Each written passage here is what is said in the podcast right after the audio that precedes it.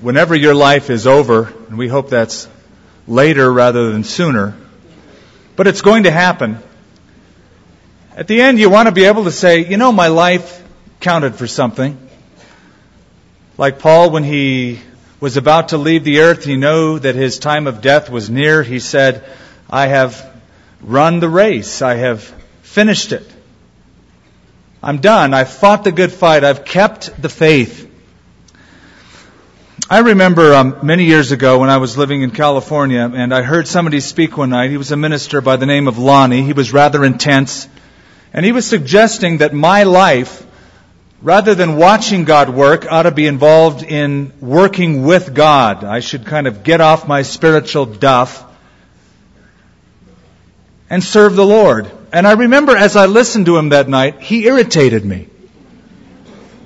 He bugged me because I was convicted in my heart and I knew what he was saying was right because up to that point, for some odd reason, I always thought it read, veg ye in the Spirit, rather than walk in the Spirit. And I was happy to just be a vegetable for Christ. But God was trying to move me on. There was a lady I heard about in the Midwest named Miss Nancy Jones who really didn't do anything. She lived in a small Midwest community, but nothing noteworthy was ever accomplished by her. She never joined anything, never worked in anything. Eventually, Nancy Jones died, and the editor of the paper was asked to put some kind of a quip in one of the weekend edition papers that would commemorate Nancy Jones. He didn't know what to write. She didn't do anything. So he decided, like any good boss, give it to somebody that works for you. So he decided the first editor that walks in that day, the sub editor, depending on what department, would be assigned to that task. Well, in walked first the sports editor and said, guess what? You have to write something for the newspaper about Nancy Jones, summing up her life. He said, well, she never really did anything. He said, well, it's your job now. And so he wrote this that I here is on a tombstone for Nancy Jones. In some Midwest town it reads, Here lies the bones of Nancy Jones. Her life held no terrors. She lived an old maid. She died an old maid. No hits, no runs, no errors. Well, that's a sports editor for you. But I fear there's a lot of Nancy Jones Christians around. They exist in Christ, but they don't live for Christ. You might say they have a saved soul, but they have a lost life. They're spectators, not servants. They're watchers, not workers. They sit, but they don't serve. Like the proverbial couch potato. You know what that is, right? Those are people who sit around and watch television all day or all evening. That's their life, watching others do stuff. Well, there's a spiritual equivalent, the pew potato. Armchair preachers, sermon connoisseurs, but they never really do anything. But the Bible says the eyes of the Lord go to and fro throughout the entire earth that he might show himself strong on behalf of those whose hearts are, are turned toward him, devoted to him. God wants to make your life count. And that begins, the key of that is worship. Because if it's true worship, if it's real, authentic worship, you'll never be the same. It will transform you. It happened with Isaiah. Isaiah was a prophet who saw and heard something so unique that it changed him for good. Richard Foster writes these words If worship doesn't change us, then it hasn't been worship. To stand before the Holy One of eternity is to change. Worship begins in holy expectancy and it ends in holy obedience. That's what happens to this prophet. We're going to read about it in chapter 6 of Isaiah. The change that I'm talking about wasn't a temporary change of an emotional high. Wee, this is great, great worship. It was the permanent change of a life lived for God. Someone once said that emotion without devotion is just commotion. Or as you've heard me say before, it's not how high you jump, It's how straight you walk once you hit the ground. Let's see how high Isaiah jumps and how straight he walks when he hits the ground. Before we do, let me give you the background. The year is 739 BC. There's a Middle East crisis brewing. Nothing new. Very contemporary. The Assyrian Empire has come down and swept the northern kingdom of Israel already and occupied that territory and are threatening Jerusalem now. It was a very volatile time. It was a very difficult year because the king that they knew and loved had just died. Let's look at the first two verses and let's read what he saw. In the year that King Uzziah died, very important, I saw the Lord sitting on a throne high and lifted up, and the train of his robe filled the temple. Above the throne stood seraphim, each one having six wings. With two he covered his face, with two he covered his feet, with two he flew. That's what Isaiah saw, a vision of God in the temple, the temple in heaven or the temple in Jerusalem, we don't know which, but it was magnificent. It says it was the year King Uzziah died. Now let me tell you about Uzziah. He's a great guy. Not that I knew him personally, but what I read about him, he was a great guy. Godly, a great politician, but he became king when he was a teenager. He was 16 years of age and he was inaugurated as the king and he sat on the throne as the king for 52 years. He brought in sort of a Victorian era in Jewish history, expanding the borders of the land, bringing in developments of the land, bringing up the standard of living, etc. His influence was felt. People were secure. Though the nation was tending toward idolatry, for Isaiah, the prophet, in another part of his book early on, says the people were still worshiping at the high places, the places of idolatry. Still, all of that was pretty much quelled. It was stayed because of this godly, young king, now an old king, who died. In the year that King Uzziah died, I saw the Lord sitting on a throne. It would be like having a Christian president for 52 straight years who forged ahead in the nation morally and politically, and for suddenly him to die. There would be felt a, a real vacancy of heart. The throne is empty. Who's going to lead the nation? The Assyrians are already terrorizing our country. What are we going to do? It's really not much different than what the psalmist asked in Psalm 11. Looking around at the nation, he said, When the foundations are destroyed, what will the righteous do? The foundations of state, the leadership, the underpinnings of moral society, when those things are destroyed, what do righteous people do? Now that question is asked today. You got to turn on the news and find out what's going on in the Middle East, very much like this. We're wondering what's going to happen in the election. Some of us are crossing our fingers, praying fervently. One survey I found said the majority of adults are approaching the future with a lot of doubt and fear. Instead of having an attitude of invincibility, we have an attitude by and large of vulnerability. In a poll, just about half of the adults that were polled said they look at the future and they feel optimistic. You say, well, that's a good chunk, that's half, but compare that to a year ago, 70% said they felt optimistic. So there's this growing uneasiness. Isaiah, like the rest of the people, was feeling a bit uneasy that their leader was gone. Who's going to lead us? The throne is empty. Ah, but I saw the Lord sitting on his throne. Do you see the message here? No matter what's going on on the earth in terms of earthly throne, the throne in heaven is absolutely secure. Is evil abounding? Yes. Is Satan deceiving? Yes. Is God concerned about all the atrocities going on on the earth? Absolutely. But is God still upon his throne? Absolutely. Now, folks, this is the reason, like Isaiah, that worship is so important to us. Because we tend, throughout the week, as we turn on CNN, read USA Today, listen to the late, uh, late night pundits on television talk about how bad it is, we tend to forget God is still on the throne.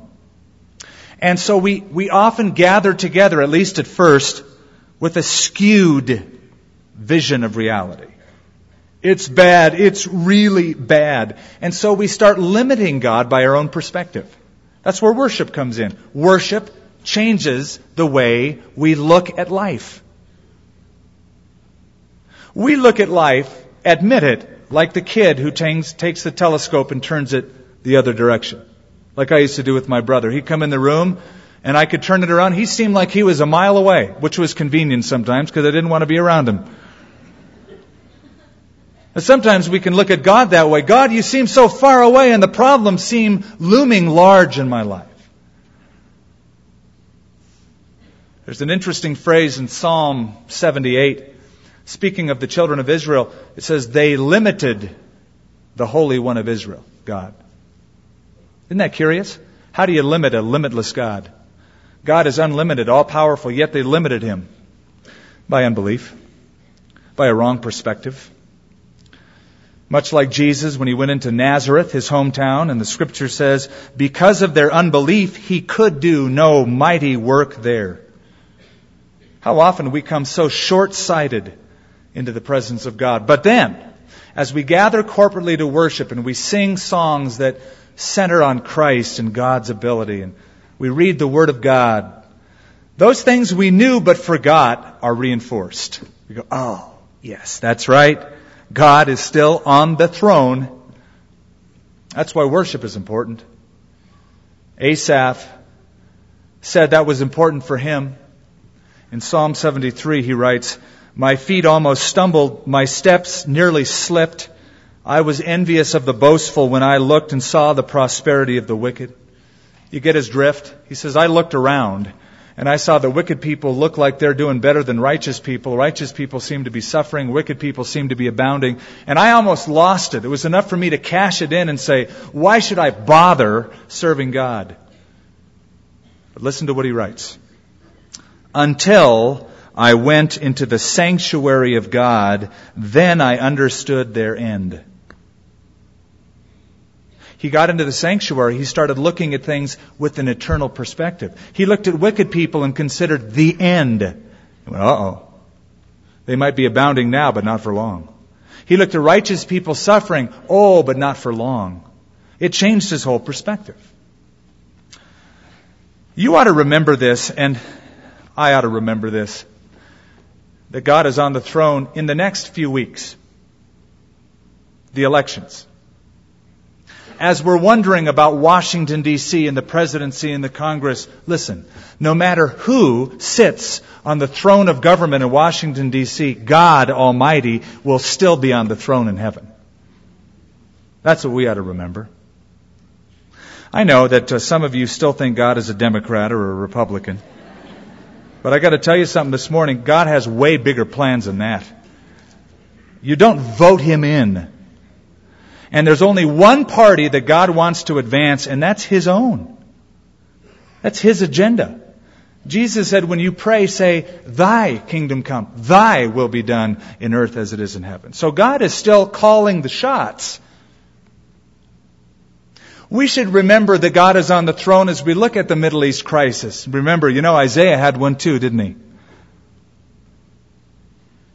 Yes, it's horrible in that part of the world. In fact, I've been to Israel now 22 times. Every time that I can remember going on a tour to Israel, something happens, something erupts. You go, oh, we shouldn't go this year. Well, then don't go any year because there's always going to be a Middle East crisis. Believe me. Until Jesus comes, there will be one. And as I read my Bible, there has always been one. It's a volatile part of the world, which upsets a lot of people. In fact, this is where a lot of folks have problems with God. If God is so good and just and mighty, etc., why didn't He stop all the atrocities that are going on in the world? Like the professor from the University of North Carolina, when a Christian came to speak to the student body about Christ, the professor shot to his feet during the Ethiopian famine crisis and said, Where is God in Ethiopia? Doesn't God hear the screams of the babies?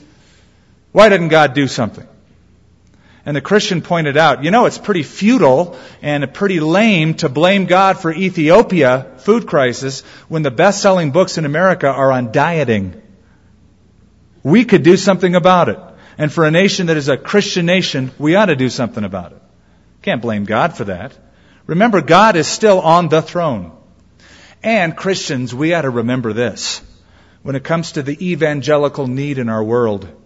If you're a Christian worker, if you're a, an evangelist, if you are a missionary, it can get pretty discouraging out there. As you realize how many people in the world need the gospel, and you realize that about 2.8 billion have never heard of Jesus. They've never heard the gospel. That's enough to make you throw up your arms and say, well, why even work? I'll be like Miss Nancy Jones. I won't even step up to the plate. No hits, no runs, no errors. But remember, God is still on the throne. God still has a plan that includes you. I love what Oswald Chambers wrote years ago. He said, God never panics. Isn't that a great? Put that in your head. Can you picture God biting his nails? I don't know, man. This is tough. God does not panic. There's nothing that can be done that he is not absolute master of, and no one on earth or in heaven can shut a door that he has opened, nor open a door that he has shut. But he says, but God alters the inevitable when we get in touch with him. And so, what Isaiah saw, a vision of God, occupying the throne in heaven. Let's now read what he heard. Verse 2. Above that throne stood seraphim. Each one had six wings. With two he covered his face. With two he covered his feet. With two he flew. And one cried to another and said, Holy, holy, holy is the Lord God of hosts. The whole earth is full of his glory. Now that song must have been pretty loud. The volume was cranked up to 10 because notice verse 4, the posts of the door were shaken by the voice of him who cried out and the house was filled with smoke. These are angelic beings known as seraphim. That's the Hebrew plural, seraphim, for the singular seraph, which means a blazing one, zealous one, burning one. These seem to be guardians of the blazing glory and holiness of God. Now picture these strange six-winged creatures. Two cover the face, as if to say, I dare not gaze upon the glory of God. Two cover the feet, indicating that even when I do God's service and walk about for Him, there's this uh, attitude of humility, lowliness. And then with two, he flew, doing God's bidding. If you look proportionally at these wings, four of them speak of worship, two of them speak of service. That ought to be our proportion. Upreach comes first. Worship, relationship with God, paramount. And then our service comes off of that. Listen to the song, or the statement at least. Holy, holy, holy is the Lord of hosts. We call that the trihagion. Holy, holy, holy. It emphasizes the essential character of God. You know what that means, by the way, holy? Separate, distinct, unique, not like us. He is holy, without sin, absolutely perfect. Holy, holy, holy. In essence, Isaiah is getting an audio visual demonstration of God's holiness. High and lifted up, the train of his robe magnificently fills the temple. The creatures say, Holy, holy, holy is the Lord. Which makes me ask the question, is holiness an essential part of our worship? Is worship filled with the holiness of God? We so often want our worship to be happy. God wants it to be holy. We think God owes it to us to make us happy. He does not. God wants to make you holy, and guess what? When you're holy, you're going to be happy. The angel doesn't say, happy, happy, happy. Or lovey, lovey, lovey. But God is joy and God is love. But the essential characteristic, God is holy. as is so often repeated in the Bible. Now, this has a dramatic effect on the prophet. Verse 5 shows the drama, but I, I don't want you to read it yet. I want you to go back to chapter 5 and, and look at Isaiah's statements about the nation of Israel before you look at the statement regarding himself. In Isaiah 5, uh, Isaiah is being a prophet. That's what his calling is. He's pointing his finger at the nation's sins. Verse 8. Woe to those who join house to house, add field to field, till there is no place where they may dwell alone in the midst of the land. Verse 11, Woe to those who rise early in the morning that they may follow intoxicating drink. Look at verse 18. Woe to those who draw iniquity with cords of vanity and sin as if with a cart rope. In other words, they parade their sin publicly. Verse 20. Woe to those who call evil good and good evil, who put darkness for light and light for darkness, who put bitter for sweet and sweet for bitter. Woe to those who are wise in their own eyes, prudent in their own sight. Woe to men mighty at drinking wine Woe to men valiant for mixing intoxicating drink. You see what's going on? He's getting down on the nation. He's pointing his prophetic finger at the individuals who are committing such flagrant sins against God's commandment. Which he's right in doing. But notice the difference here with what he says now in chapter 6, verse 5 after hearing and seeing the glory and holiness of God, so I said, Woe is me. Not woe are you, woe are them, woe is me. I am undone. Because I'm a man of unclean lips and I dwell in the midst of a people of unclean lips. For my eyes have seen the King, the Lord of hosts. You say, well, Isaiah just has a bad case of self-esteem, low self-esteem. He just needs his esteem raised. He should never say, Woe is me. You know why he does? Because he's had a true worship experience. He sees God for who God really is, and in seeing God for who he really is, he's suddenly self conscious. He's aware of who he really is. And you put anybody, prophet, boy, or not, next to holy God, and you have a disparity. You have this, this huge difference. Here's an example. Have you ever sat or stood next to someone during the song service who has a great voice? I mean, just a wow. They sound beautiful. And, maybe, just maybe, you can't carry a tune. Or if you can, they wish you'd carry it out, out of the room. And so they start singing like this. And you start going, and you think, whoa, is me. Or maybe you're next to somebody who's just dressed to the hilt and you kind of a slob, t-shirt, blue jeans. Ugh. You think, woe is me. One author puts it this way, you don't impress the officials at NASA with your paper airplane. You don't boast about your crayon sketches in the presence of Picasso. You don't claim equality with Einstein just because you can write H2O. And you don't boast about your goodness in the presence of the perfect. I think true worship will do that. It will remind us God is awesome. God is holy. God is other than His creation. I am not worthy of Him. I am undeserved. You know, a lot of old songs used to capture that. I wish we'd still write some like it. Amazing grace, how sweet the sound that saved a wretch like me. Or that other ancient hymn, Alas, and did my Savior bleed, and did my sovereign die, would he devote that sacred head for such a worm as I? That stuff is missing. But Isaiah had a vision and heard the glory and holiness of God, and the only response he could have is, Woe is me. Interesting, isn't it? We, we tend to look at an experience like this and say, well, this could puff a person up, make him really proud. Isaiah could walk around and say, you know, you peons just haven't had the experience with God that I've had. I've heard God, I've seen God. You haven't. It's enough to make him go on Christian television. But what does it do to him? It devastates him. It devastates him. He's utterly convicted. He's not prideful, he's humbled.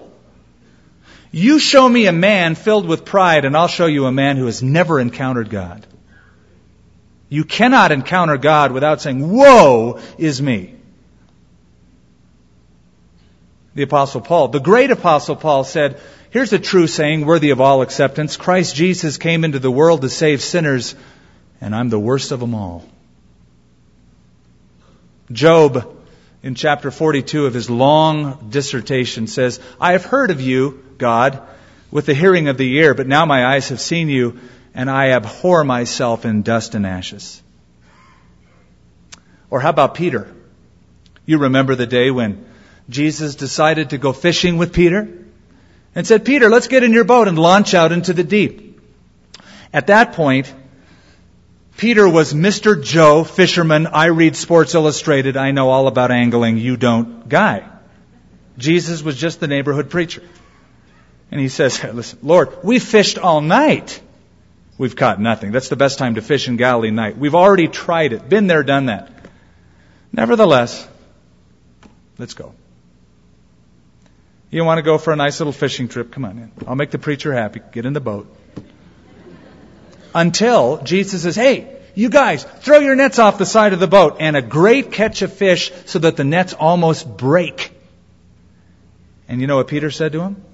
He said, Depart from me, Lord. I am a sinful man. In seeing Jesus in his glory, suddenly it flashed in his mind who he was. He saw himself. Not as Mr. Joe Fisherman, but as a sinful man. I dare say that many servants of God who minister for Him could use a good dose of humility rather than to have their self-esteem raised. Encounter God in His holiness, and it will be woe is me. Now let's look at what he felt, because it gets better from here.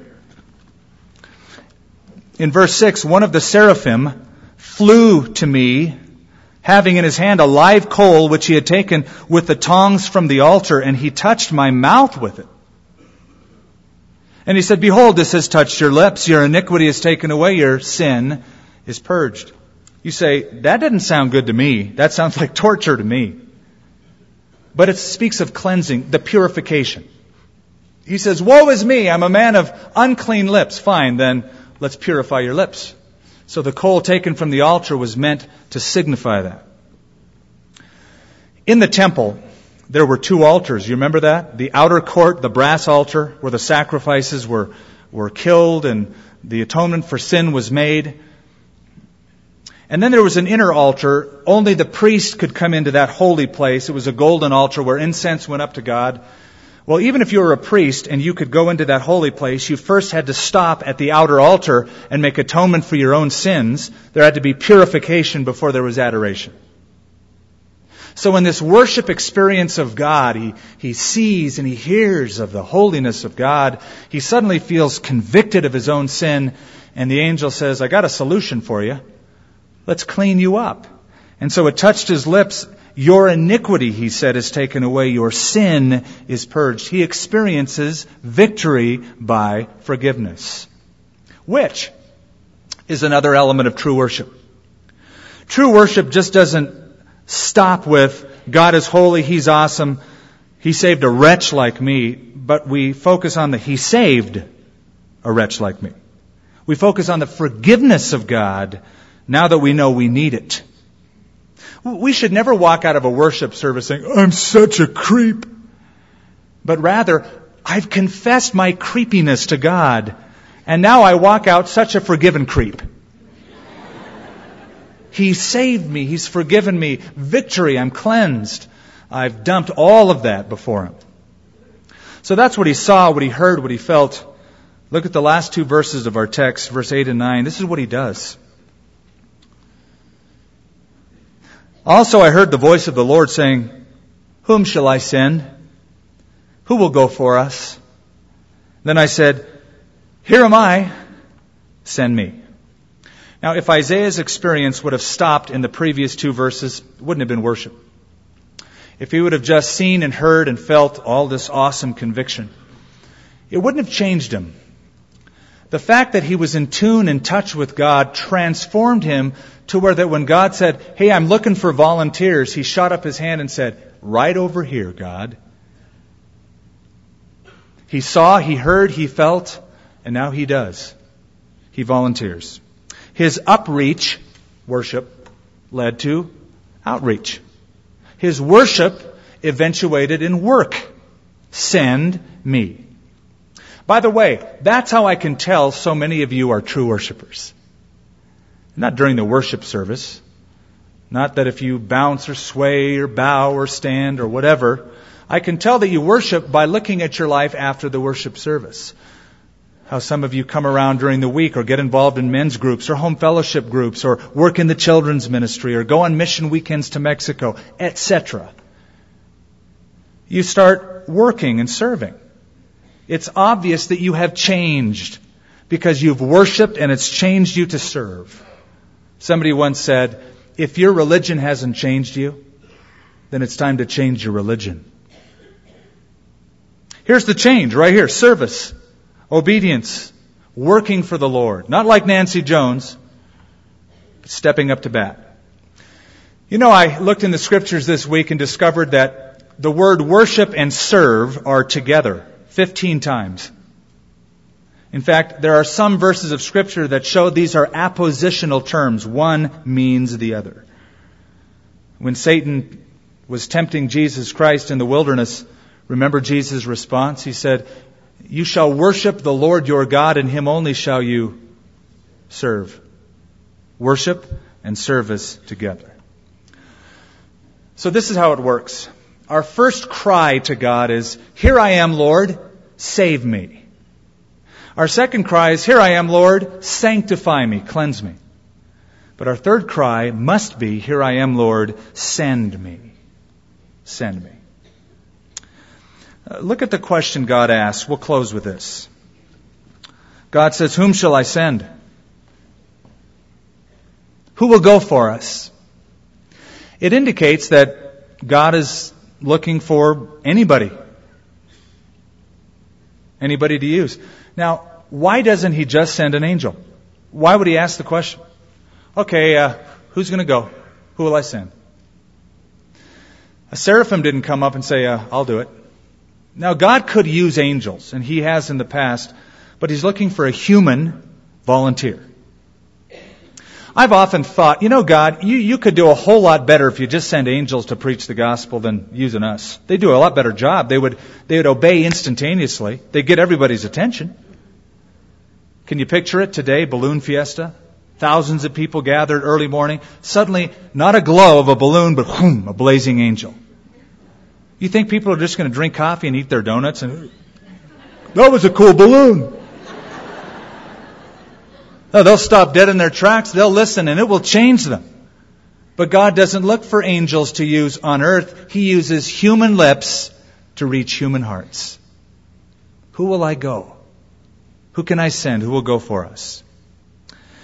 God looks for volunteers and He will take anyone who is willing to go. This is not forced labor.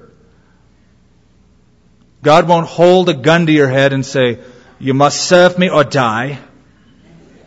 He'll just say, Who will go? Will you go? And he's waiting for someone to say, Right here. A couple years back, I was in a grocery store standing in line buying a few items. There was a woman in front of me and a couple more people and someone else who recognized me and turned around and said, You're Pastor Skip from Calvary, right? I said, That's right. Well, good to see you. I always wanted to meet you. Great, good to meet you. The lady in front of me turns back, gives me the oddest look, furrows her brow, says, Are you a minister? I said, Yeah. And she said, Why? That was all. Why? As if to say, of all the things you could be consigned, sentenced to, you're a minister? Why? I said, well, somebody held a gun to my head, said if I didn't preach, no. I want to. There's two reasons why I am who I am. Number one, because God will use anybody. And number two, because I was willing to go. I've often said God doesn't call the qualified, God qualifies those that He calls. He's looking for the person who says, okay, I'll do it. I'll go for it. Somebody once asked St. Francis of Assisi, at that time he was just Francis, they asked him how, how he could accomplish so much work. How could you accomplish so much work for the Lord? This is what he said. God looked down from heaven and said, Where can I find the weakest, littlest man on earth? He saw me and he said, I found him. I will work through him because he will not be proud. He'll see that I'm only using him because of his insignificance. Ooh, there's a truth there, isn't there? 1 Corinthians 1, God has chosen the foolish things of this world to confound the wise, the weak things of the world. You know why some of you aren't being used? Because you're too proud. Well, I'm pretty special, you know. God, you can't pass up a deal like this. Come on. Oh, God will find somebody who'll just say, I'm weak, I'm insignificant, but would you use me? Have you noticed the pattern? When God created the heavens and the earth and then God made man, what did God make man out of? Uranium? Dust. Dust. The dust of the earth, the common stuff. When God spoke to Moses, did he do it through a burning cedar? Magnificent cedar? No, a bush in the middle of the desert. They said of Jesus, Can anything good come out of Nazareth? When Joshua crossed the Jordan and built commemorating altar to the Lord, did he use fine marble? No, river stones. David killed Goliath. He was just a kid using the advanced weaponry of a sling and a stone. He didn't have a phaser from Star Wars. Simple, weak stuff. Don't be like Nancy Jones. Step up to the plate. You'll have some hits, some runs, but you'll have some errors. But your life will count. We all know the Great Commission, don't we? Go into all the world and preach the gospel to every living creature. We call that the Great Commission. There is something I call the Great Omission. It's worship you won't really effectively go out into all the world and preach very much the gospel unless you have a life transforming relationship with the living God. And when you worship Him, the result will be the Great Commission. Father, we thank you that serving you is such an honor, such a privilege. We count it a privilege. I pray, Father, that we would seek the living God in our worship, to contact you, to not be content with just observing or watching or being armchair preachers, but authentic worshipers, seeing you in your holiness and your glory, knowing our own failures and faults, but also seeing the forgiveness, the solution to that. And in seeing that you delight in using cleansed sinners to reach nations. May that coal touch our lips, our minds, our hearts. Then send us, Lord, to promote your agenda, your kingdom. May it come. May your will be done. We're yours, Lord. Use us. Send us. And I pray for anyone who's come this morning, Lord, who doesn't have a rich relationship with you, that they would come into contact with the living God by surrendering their lives in relationship to you. In Jesus' name, amen. Amen.